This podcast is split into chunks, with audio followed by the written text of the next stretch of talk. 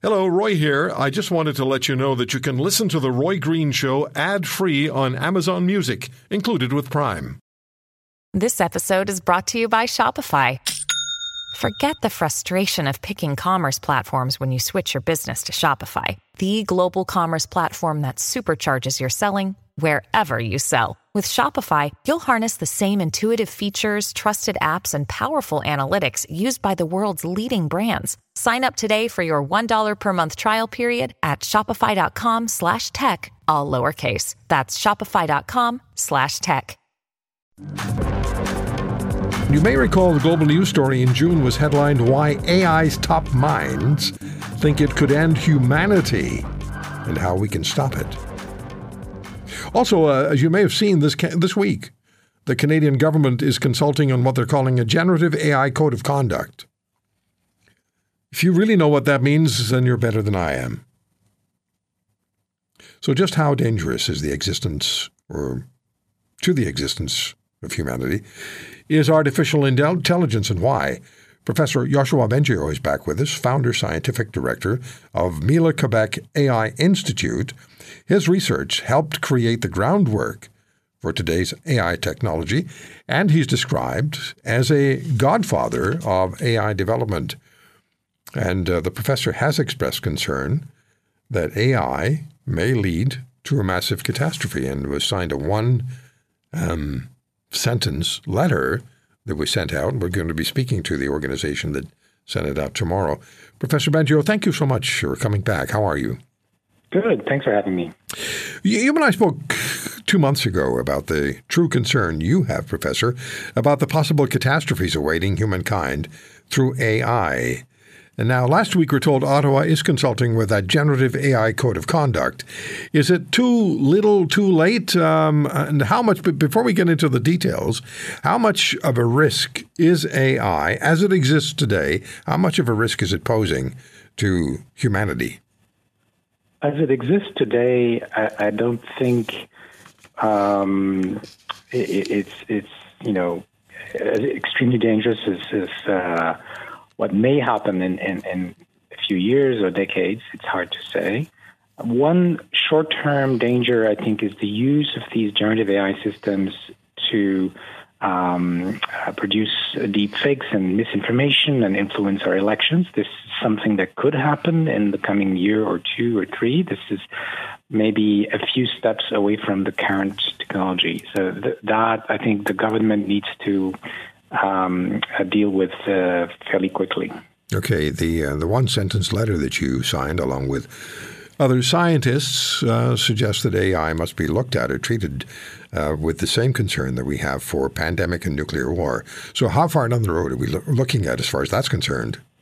Well, that's part of the problem. We don't know. It, it, in in my estimate, and many of my colleagues, it could be as little as a few years, let's say five years, but it could also be a couple of decades. In any case, what's going on really is we are making rapid progress towards building machines that will be as smart or smarter than us.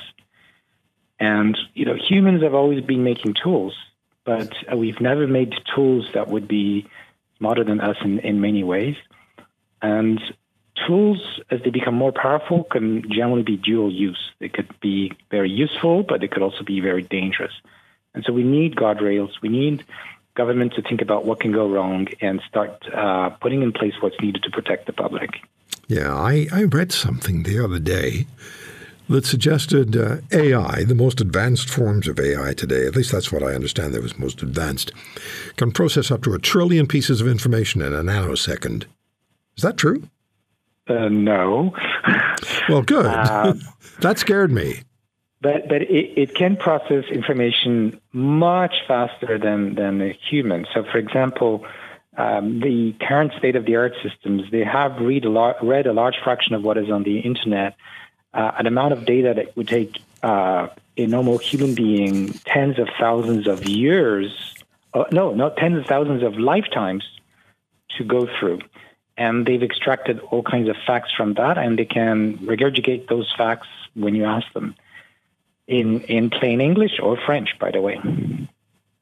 Oh, good. So we don't have a bilingualism issue with AI in Canada. in fact, they, they, can speak a lot of languages. Now, there are still languages, so uh, like indigenous languages or more, uh, you know, languages from which we we have a lot of data, like a lot of African languages for which uh, they don't do so well. So, when and why did you and other pioneers of AI technology first begin to be alarmed? So, for me, it started in the winter after the arrival of ChatGPT that many people have played with. And if they haven't, I encourage them to play with that so they get a better understanding of how far we've gotten. Uh, and this was a big surprise how, how much the, the, these systems had improved over the last few years and it made me realize that, like maybe around January, February, March, gradually made me realize that um, systems that could be dangerous if misused or if we don't know how to control them uh, could come in very few years. And we know that legislation and even international treaties and so on take years, if not decades, to put in place. So there's a kind of urgency here for society to take stock of that progress. Do you think that there's the will uh, to do what needs to be done, or do you think there could be national greed on the part of certain nations, maybe a number of nations, some perhaps involved in in conflict, to engage AI, just let it do its thing, and provide the kind of support, military or otherwise, that they believe they need in order to win their conflicts? Is that a concern? It is. It is the the AI arms race is is a danger because it's going to make. There are two issues with that. So one, is countries that are developing AI uh, for a military purpose uh, may cut corners in terms of safety and protecting the public uh, because they are in this race with other countries. And um, the other problem is if these AI systems, we lose control of them and they are controlling weapons, uh, or even worse, like you know nuclear weapons, then anything we do wrong with them can have uh, hugely catastrophic outcomes. Yeah. So the scenario, and you and I talked about this last time, the scenario that's uh, often brought forward is the uh, AI is uh, asked to deal with the issue of climate change. And AI deduces well the problem with climate change is humans. So we have to get rid of humans.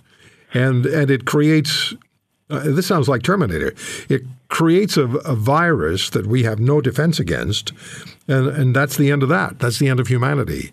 Is, this, is that just a Terminator type movie or is that potentially reality? Um, no, it, it, it's more like um, a story to explain how um, what we intend with the use of a tool like AI may turn into something that's dangerous. But of course, I assume if we program such a system, we would tell it to not harm people. The problem is, even if we say that, it, it may understand it in different ways and it may still end up doing things that are dangerous for us. Yeah, if it, and it, if it's if it thinks more quickly than we do, or, or, or if it deduces things more quickly, far more quickly than we can, in fact, follow, how do we know what it's doing?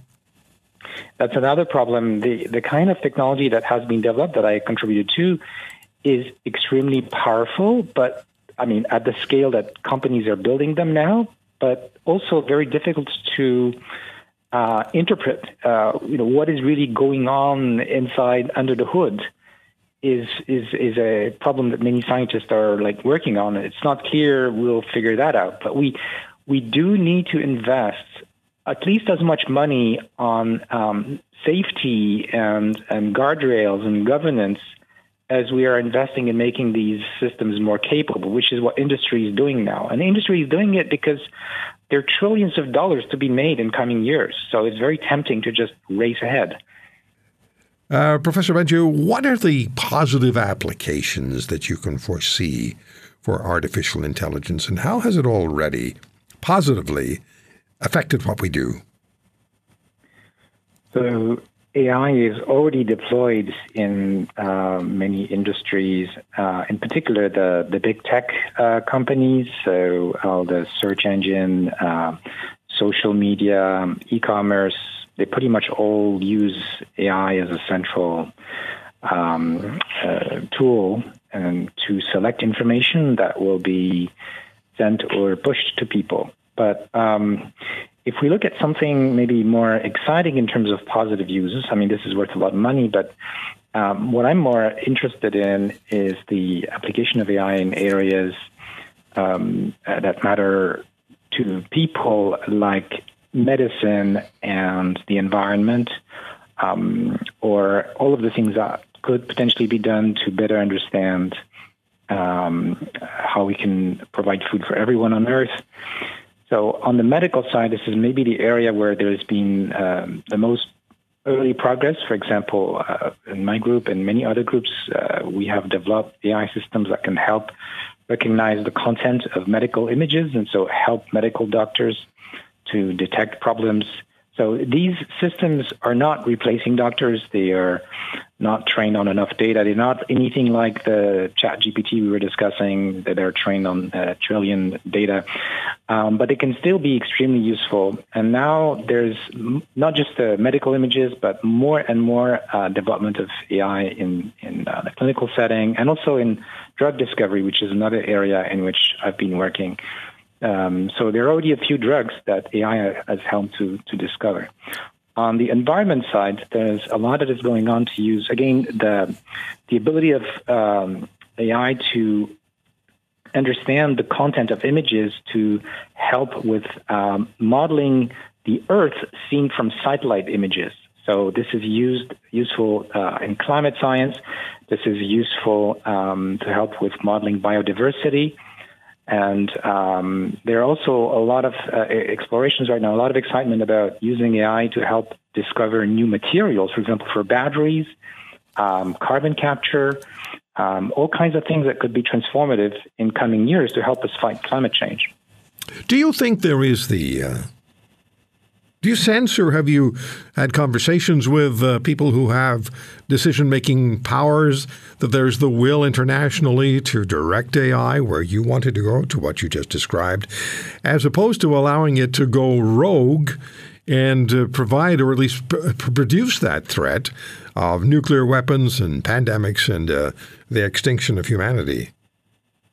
Well, until recently, there was no awareness and, and, not much will that could be detected to take these issues seriously. But in the last few months, uh, thanks to interviews like this one and, and, many other discussions that are happening globally in the media, uh, with governments, um, I, for example, testified at the U.S. Senate just a few weeks ago. Um, it seems that the level of awareness of uh, the dangers and the risks um, has risen quite a bit. I, it hasn't, you know, uh, risen enough yet so that governments would take uh, this as a priority, uh, like other priorities like you know, like healthcare and, and so on, and the environment. Um, but but we see some movement in the right direction. Um, I've been appointed to provide advice to the UN Secretary General, so at that level there starts to be also concern. And in the last few years, there's been a lot of work to try to lay down the ethical principles that you know need to be respected when we develop and deploy AI. But now we, we have to move to action, and hopefully this will happen quickly. But it will take much more education because a lot of politicians simply don't understand what this is about. It, most people don't understand what this is about. So the, those discussions are very important. Yeah, to most people, AI sounds like uh, one heck of a search engine but uh, but it's but it's far far far more than that. Uh, in, in about 30 seconds, I have to ask you this, and it's not intended to be negative, but why was it allowed to uh, to uh, develop in, in the manner that it has, and potentially pay place uh, or, or, or, present a threat to the, ex- to, to, the to the existence of humanity? I can't even say the words. Well, that's a good question. I'm not sure I have all the answers to this, but think a lot of the people, including myself, who've been developing it, didn't think that it would be coming so quickly, that we would build systems that would approach human intelligence. Uh, we thought it might be decades or centuries in the future, so we didn't worry too much. And thinking, well, in the in the meantime, we'll do things that are useful for society. Mm-hmm. Um, but but but I think now we are at an inflection point where we see, oh, the progress has been much faster, and it's something that's now concerning. If you want to hear more, subscribe to The Roy Green Show on Apple Podcasts, Google Podcasts, Spotify, Stitcher, or wherever you find your favorites. And if you like what you hear, leave us a review and tell a friend. I'm Roy Green. Have a great weekend.